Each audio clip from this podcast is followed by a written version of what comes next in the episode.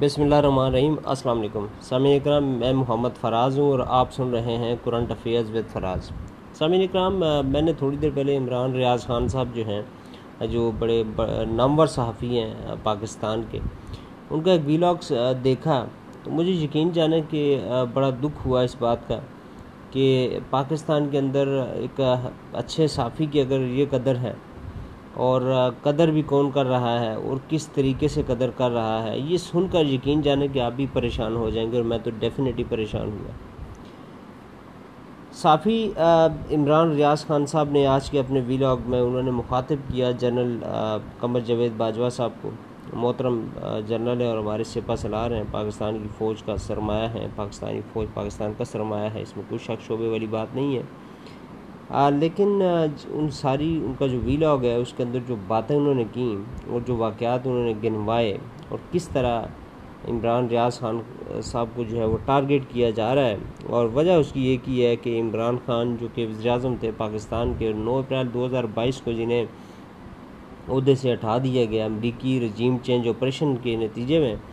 اور اس آپریشن کو سپورٹ کرنے والے، اس آپریشن میں جو امریکہ کے پٹھو تھے پاکستان کے اندر، ان کو جنہوں نے تحفظ فراہم کیا، ان کو جنہوں نے فیسلیٹیٹ کیا حکومت کو گرانے میں اس سارے معاملے کے اوپر عمران ریاض خان صاحب چونکہ کھل کر بولتے ہیں اور بولتے رہے ہیں، اور بقول عمران ریاض کے انہیں یہی لوگ، ہمارے جو افواج پاکستان کے لوگ تھے، یہ انہیں پہلے قائل کرتے رہے کہ نواز شریف شباز شریف، یہ زرداری، یہ سارے چور ہیں، کرپٹ ہیں، دو نمبر ہیں، اور ملک کو تباہ برباد کر دیں گے۔ اس طرح کی باتیں عمران ریاض کے بقول انہیں بتائی جاتی رہی ہیں اور انہیں قائل کیا جاتا رہا ہے انہی اداروں کی طرف سے۔ تو اب عمران ریاض یہ کہتے ہیں کہ جب میں قائل ہو گیا اور اب میں اس بات پہ بھی قائل ہوں کہ جو موجودہ حکومت آئی ہے، یہ جو بانوتی کا کنبہ مرض وجود میں آیا نو اپریل دو ہزار بائیس کو، تو یہ ایک رجیم چینج آپریشن کے نتیجے میں آیا ہے اور عمران خان صاحب کا موقف بالکل درست میں تسلیم کرتا ہوں۔ کہ رجیم چینج آپریشن ہوا ہے امریکہ کی طرف سے اور انٹرنل میر صادق اور میر جعفروں نے ان کا ساتھ دیا ہے۔ یہ کہنا ہے عمران ریاض خان صاحب کا۔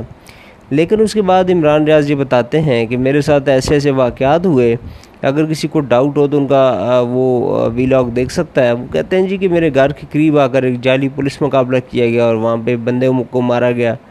اور مجھے خوف و راس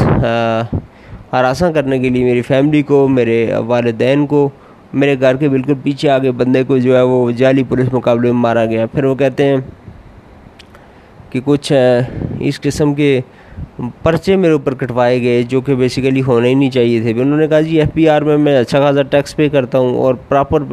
قانونی طریقے سے پے کرتا ہوں۔ اس کے اوپر مجھے نوٹسز آ گئے۔ ہیں پھر وہ کہتے ہیں میرے والد صاحب نے ایک بزنس شروع کیا تھا، مچھلی کا کسی پارٹنر کے ساتھ مل کر۔ ان کو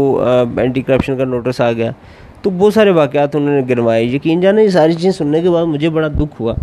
دکھ اس بات پر ہوا کہ ہم بائیس یا چوبیس کروڑ جو پاکستان کی عوام ہیں، کیا ہمارا اس ملک کے اوپر کوئی حق نہیں ہے؟ کیا یہ سات آٹھ لاکھ جو فوجی ہیں، یا جو ہمارے اداروں کے لوگ ہیں، یا جو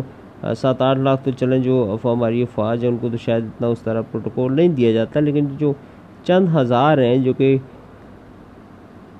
ان کے لیڈرز ہوتے ہیں یا ان کے جو افسران ہوتے ہیں، اگر ان کی یہ ضرورت کہ وہ اس طرح پاکستانی عوام کو اس طرح جو ہے وہ ڈکٹیشن دیں گے اور اس طرح پاکستانی عوام کو پریشرائز کریں گے کہ آپ نے ادھر ووٹ دینا ہے، آپ نے یہ کرنا ہے، آپ نے وہ کرنا ہے، تو پھر میرے خیال میں بائیس کروڑ عوام کو یہ ملک چھوڑ دینا چاہیے اور پھر ہمیں جا کے کہیں افریقہ کے جنگلوں میں آباد ہو جانا چاہیے۔ کیونکہ یہ ملک تو پھر سوسائٹیاں بنانے کے قابل ہی رہ گیا اس سوسائٹیاں بنائی جائیں اور اس میں ساری کی ساری سوسائٹیز بنا دیں، ان کو دے دیں۔ اور عوام کا تو چونکہ اس میں پھر رہنا کچھ نہیں ہے، عوام کو حق ہی نہیں ہے اس ملک میں رہنے کا، تو پھر میرے خیال میں سوسائٹیز کے لیے پلاٹنگ کر لیں اس ملک کی۔ تو یہ عمران خان کا وی لاگ سن کر مجھے بڑا دکھ ہوا اور بڑا میں پریشان ہوا اس بات پہ کہ بی کا پاکستانی، یہ ہمارے لیے کنسرننگ پوائنٹ ہے کہ ایک، پہلے تو ایک ایسی حکومت کو گرایا گیا جو کہ تاریخ میں پہلی دفعہ اس ملک کے لیے بہتر سوچ رہی تھی، ملک کو آگے لے کر بڑھنا چاہ رہی تھی۔ دنیا کی آنکھوں میں آنکھیں ڈال کر عمران خان صاحب بات کرتے تھے، لیکن چونکہ جو آقا ہیں، ان کے جو آقا ہیں، بیرون ملک، انہیں یہ چیز پسند نہیں تھی اور جیم چینج آپریشن کا آغاز کیا گیا اور بلاخر عمران خان کی حکومت کا خاتمہ کر دیا گیا۔ تو یہ چیز تو کسی بھی صورت جو ہے، وہ ایکسیپٹیبل نہیں ہے اور اب عوام کی آنکھیں کھل چکی ہیں۔ اب عوام کسی ایسے ایڈونچر کو بالکل قبول کرنے کے لیے تیار نہیں ہے پھر ساتھ ہی ساتھ کچھ چیزیں ایسی بھی ہیں کہ لاہور میں جو بلدیاتی الیکشن جو پنجاب میں ہونے جا رہا ہے، اس میں جو ہے افواج پاکستان کے اوپر یہ الزام بھی آ رہا ہے کہ شاید وہ کوئی ہینڈل کرنے کی کوشش کر رہی ہیں۔ تو میرا یہ وعدہ ہے افواج پاکستان سے کہ خدا را اس معاملے کو سیریس لیں اور اور جو ہے اسمبلی جو آپ کا معاملات ہیں ان چوروں کو ڈکیتوں کو لا کر جو آپ نے اس ملک کے اوپر ظلم کیا ہے، اس معاملے کو جو ہے وہ ریسیٹ کریں اور اس کو نو اپریل دو ہزار بائیس کی تاریخ پر اگر آپ لے کر نہیں بھی جا سکتے، تو ایٹ لیسٹ الیکشن کی طرف ملک کو جانے دیں اور عوام کو ڈیسائیڈ کرنے دیں کہ کس نے وزیر اعظم بننا ہے اور کون جو ہے اس ملک کو بہتر طریقے سے چلا سکتا ہے۔ سامعین اکرام،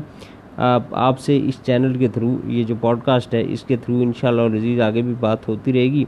اور میری کوشش ہوگی کہ آڈیو میسیجز کے ذریعے آپ کو انفارم رکھا جائے۔ اور چونکہ پاکستان کے اندر